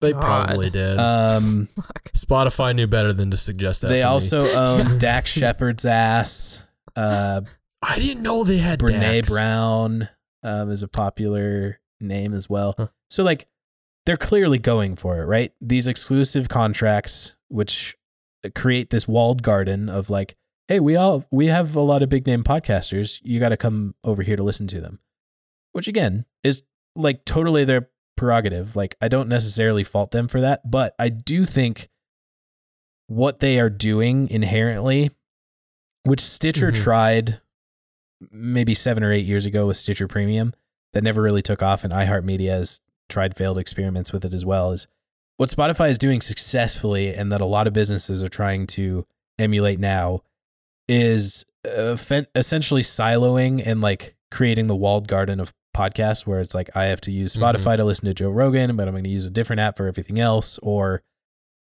or I just suck it up and just don't listen to it. And that's ultimately the choice I made of like, I like Joe Rogan fine, but like, he's not the one that's gonna like inspire me to keep Spotify for listening to podcasts or listen to one podcast over here and the other 105 shows I'm subscribed to over in Pocket Casts.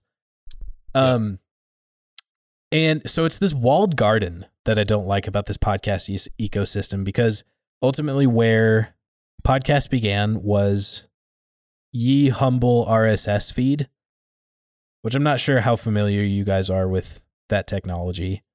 Um, essentially the same as like the beginning of blogs. Um, but basically it's just a distribution center, right? So like Torna and I, when we upload episodes of KNP or Ravel or Whiskey Bench, um, we upload to a service that creates an RSS, essentially a website. Like an RSS link is a website. You can go to my RSS link and see my artwork and see all my MP3 files, and you can play them from my RSS website, or you can copy that link and paste it into an aggregator. Um, and essentially, that's what Apple Podcasts or what iTunes originally set themselves up to be. Like, hey, put your RSS in here, and when somebody uses our app, they'll go out to my RSS feed and basically like make a local copy or or s- eventually stream it so that Mm-hmm.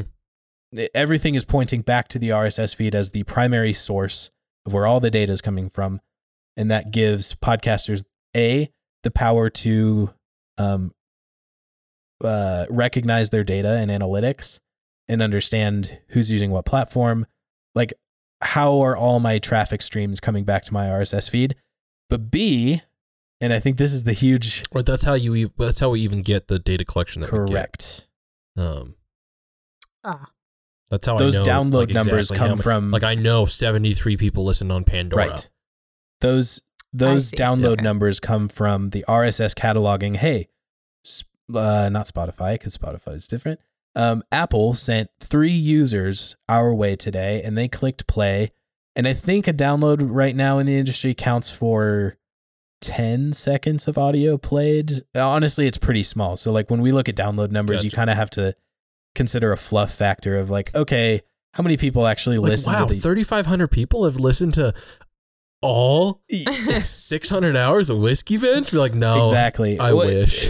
because it could be someone found an episode, which totally has happened to us, by the way. If you guys didn't know this, we forever ago, um, toward the beginning, we had an episode with the uh, the cocktail called the Wellerman. the Wellerman. Yes. Oh, Oh. Which and was when a, that like, sea, when that TikTok sea phenomena. shanty came out on t- like Oh. that episode has been downloaded like a thousand times because I swear people were searching for the Wellerman wherever they get the podcasts. song. that's funny. What did we talk about that And they episode? found- they probably opened it and were like, "What?" the That's a great question, actually. But so this is why SEO works, whatever. Um, but so RSS aggregates all that and and catalogs all that for us and says like, hey, Apple sent this many users my way, Stitcher sent this many users your way and gave you a download. Um, so that that is like the basis of the technology. And what I think the RSS represents is the truest form of like decentralized, like here's the full on libertarian is like no one can control my RSS feed. Like that is my, I mean, like, so a, a, a host service helps me generate it, but just as the case is like I use Squarespace for the Highline website right now, I could write an entire website myself. Um, it's just that Squarespace is easier. But if Squarespace ever decided that they wanted to raise prices on me or kick me off, I could hire someone to just write the code for the website myself. own In the same way, Mhm. you can just generate another RSS feed wherever you want to and then start directing people there. Like, hey, you can get my information over here. Um, which is a very decentralized, like no one has the has power over that. And that's the way I think it should be. I I think it's great. Now, what Spotify chose to do was because they have so much work put into their algorithm, especially that drives Discover Weekly, that's trying to map all sorts of patterns of like, wow, it seems like Henning is listening to this one Polaris record four times this week. Um, Discover Weekly is trying to that algorithm is trying to pay attention to very specific, like even down to like BPM keys that are used, um, uh, like vocal styles, all that kind of stuff. The algorithm is paying attention to what I'm listening to, and then puts together Discover Weekly to say like, hey, we found songs that have like these similar elements, but it's not exactly the same. We think you should check it out, and this is how people discover new artists. Um, but in order to do that for podcasts as well, what Spotify does is they get directed to our RSS feed. They get their hands on that file because ultimately the RSS feed is making that file available for anyone. That's why we call it a download because it's a literal download. Um, they get their hands on that file and they make a copy and put it behind their algorithm code so that they can start doing Mm. the same thing for podcast recommendations. Which famously, discoverability is difficult for podcasters. And that's originally how they pitched that idea of like, we're not just a directory like Apple is, like, we are doing something different. Um,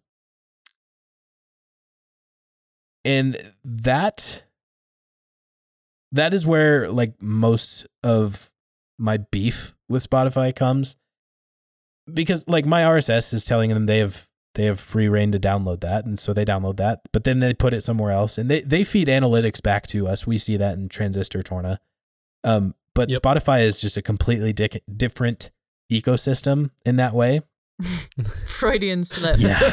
Oops. um Complete dicks. Yeah. Oops. um Sorry.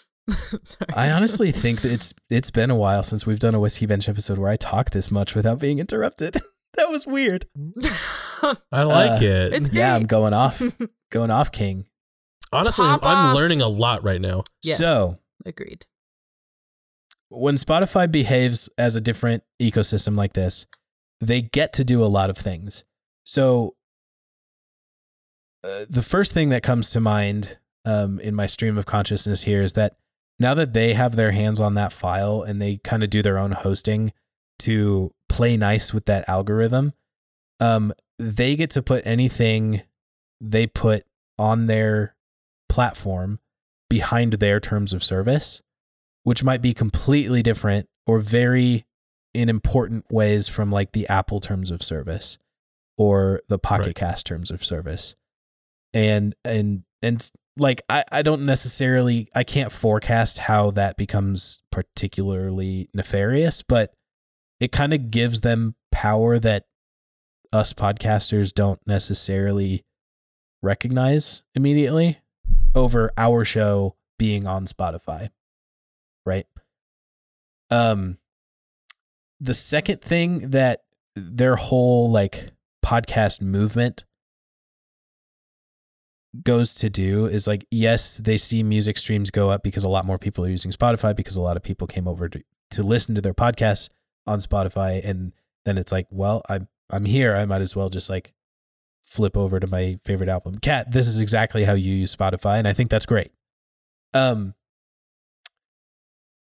but the the the the streams or the third of a penny per stream for a musician for 3 minutes of content say on average the length of a song does not exist for a podcaster even though they're behaving the same way on their platform.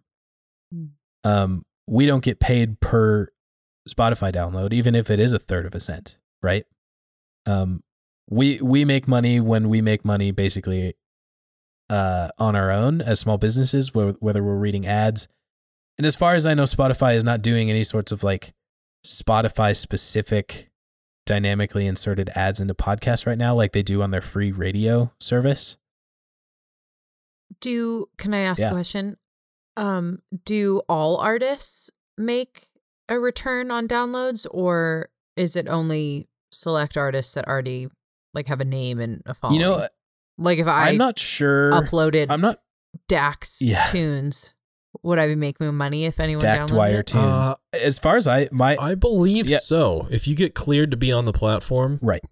and you, Oh, you have to go go through some sort of process. Yeah, I mean, there's the, the an equivalent process exists to submit the Whiskey Bench RSS to Apple Podcasts too, Uh, and a oh, lot of that is Okay. just like computer, like machine learning, essentially like making sure that our audio isn't like insanely loud compared to everything else on the platform, so that we don't like blast people's ears if our okay. um, volume levels are set differently. So, I mean that that exists for Apple. But so as far as I understand Spotify, as a musician, like I have friends who get like a hundred downloads or a hundred streams a month or something. They make money off of that. I mean, I think that totals thirty cents, Mhm. but it's money. right? It does add up, and that's Yeah. obviously economies of scale serve someone like Neil Young, um, in that Mhm. way. Right. But podcasters have no such thing, even though our audio behaves the same way behind Spotify's terms of service. But their terms of service, they're allowed to say like, no, we don't pay, we, we don't pay podcasters, but we pay musicians. which is very interesting too, because if someone listens to this full episode, like we had them on Spotify, we had them engaged with the Spotify app. Two for hours. What's going to be like two hours. Which Yeah, that's true. So like maybe we should get like a couple ten cents. dollars. Guys, guys, I'm and on the other side Totally. of that, Torna, brilliant. Um, is that is two hours that Spotify does not have to be paying a musician for using their app. No, Yes. Right. that is actually very very interesting. And that is the crux of why I left Spotify as a user. Um, yeah. This sounds like it would make for a really good like op-ed on a geeky like Yeah. tech blog. Yeah, Yeah. yeah, dude. Yeah, so I think I think You should write Spotify is making business moves that is well within their prerogative to do. Again, um, I I am a person who's about free markets. As as many questions as I asked over the first year of Whiskey Bench, like I am very much into free markets. I'm I'm Are you really? I'm into Neil Young leaving on his own prerogative and making more money on Amazon and Apple. I'm into Spotify doing this honestly just as a business move. It's going to work for them, but what I think it does is it hurts both podcasters and musicians in the long run, especially us small-time guys. So, an indie Mhm. podcast of our size does not have the same clout as Joe Rogan does, who independently from Spotify, because again, he's not getting paid well. Hold on though. He did get paid reportedly a hundred million dollars for those Mhm. distribution rights. Um a so Spotify gets to like This can be a bad sound. Spotify gets to slap their logo. Nice and wet. That's really funny. Sorry. I'm a mess. So- okay. yeah. so then. Spotify right. goes and gets to slap their logo next to Joe Rogan's third eye or whatever, right? Put their name up on it. They don't have to pay him for that, but he doesn't care because they bought his ass for a hundred thousand or a hundred million dollars, and he's averaging like a hundred and fifty to three hundred thousand dollars an episode just based on Cash App ad reads because he gets that many downloads and he has that much sway Dang. over the listenership. Um, so like he's fine. the The money factor is fine, but like when you're talking about a show like Whiskey Venture Ravel, where our averages are far smaller, I mean, uh, like in the hundreds per episode, um, probably low hundred. I mean, like Ravel, I think we average right now we're averaging like 150 an episode, Mhm. which to us feels like a great personal success. Um, Heck yeah. but we That's don't get awesome. paid for nearly as much. I mean, we don't get paid for anything on Spotify. Um, But at the same time, this is why I haven't made this choice personally or pressured anyone on the Highline Network to also protest and like take their RSS feed off of Spotify is I have to recognize me being a business owner now of the Highline Network, like I have to recognize that a good chunk of our downloads come from Spotify. A good number of our audience lives on Spotify for music and podcasts. And quite frankly, we don't have the luxury of making a virtue signal like Joni Mitchell or Neil Young do. Right? Yeah. Like if we want to grow our audience Yeah. and like invite more people into our either. conversations. Like that would be Mm. an insane choice to make. Um, but as a user, I look at that and I say like, well, I understand that people are making more money if I like actually buy the album on iTunes or stream off Apple Music or buy the vinyl, which I've been doing a lot lately just because I like collecting vinyl Buying vinyl. um like that supports the musician directly and it gives me i guess a sense of moral superiority of saying like i'm not supporting spotify in their business choices which again i think are legitimate business choices i just think it's so against the spirit the decentralized spirit of what rss podcasting ever started as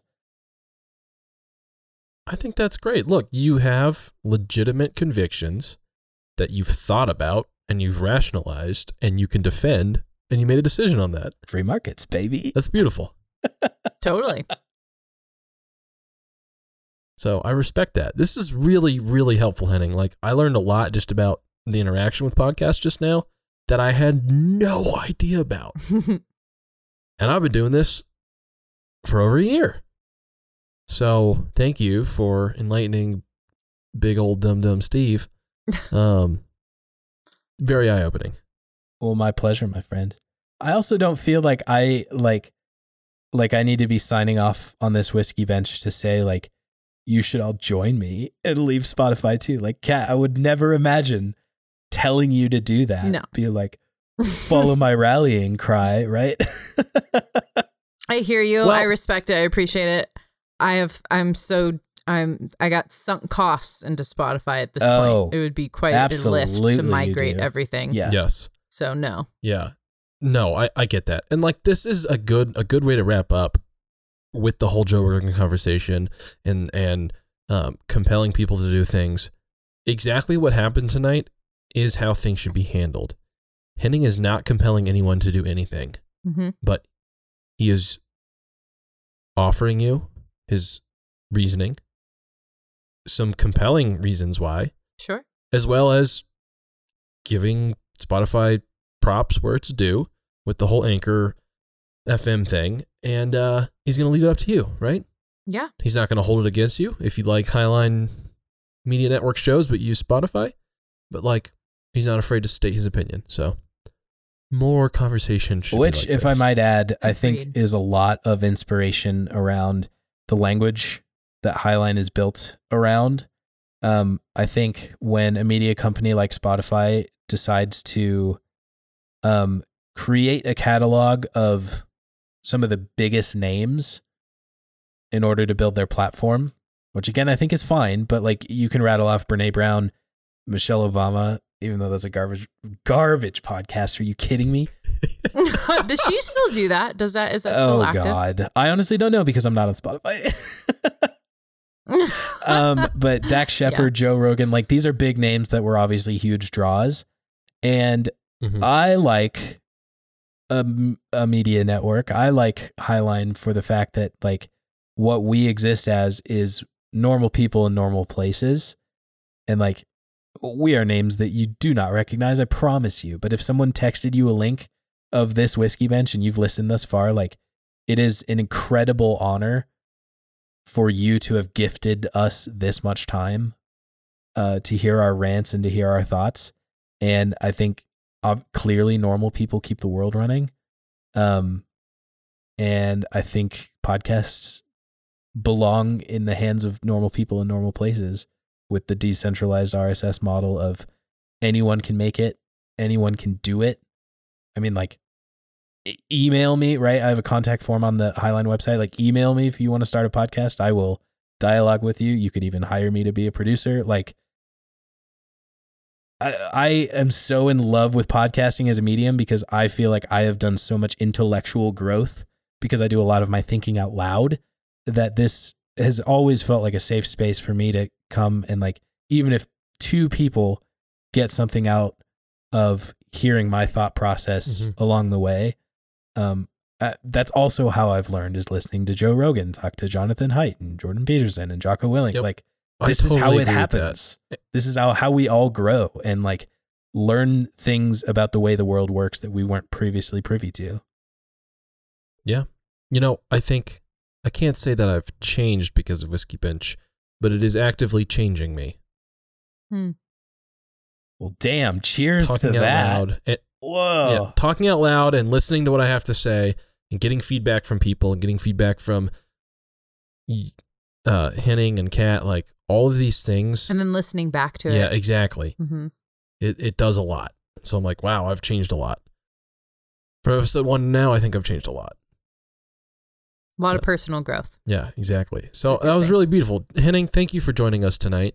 And obviously, there's lots more we could talk about in this conversation, but we try to keep these at like two hours at the Oh, gosh. longest, even though we've gone over a few times.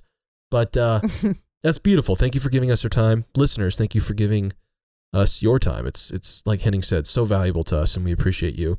And so, uh, I think we maybe cheers tonight, but a little bit deeper than a cheers. I want to I want to raise a glass to to Mr. Henning and your family, Dixie, of course, um, and Highline Media Network, everyone that's podcasting with us, and that will continue to grow, uh, find success, that will grow as individuals, will grow as podcasts, and uh, we keep creating and sharing, and hopefully giving value to the world, because that's our ultimate goal. Cheers. Cheers. Cheers.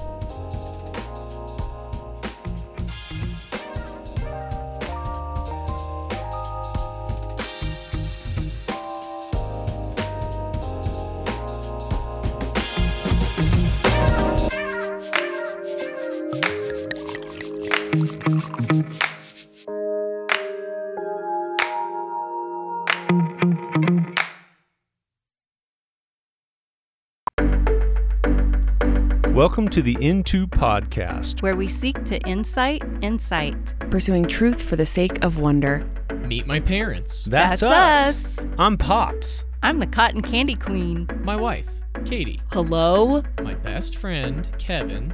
Am I the best friend or the wife? And me, Alex. Hey. Join us to have an honest and encouraging conversation about whatever it is that we're into. Highline Media Network. Artist owned podcasts by normal people in normal places.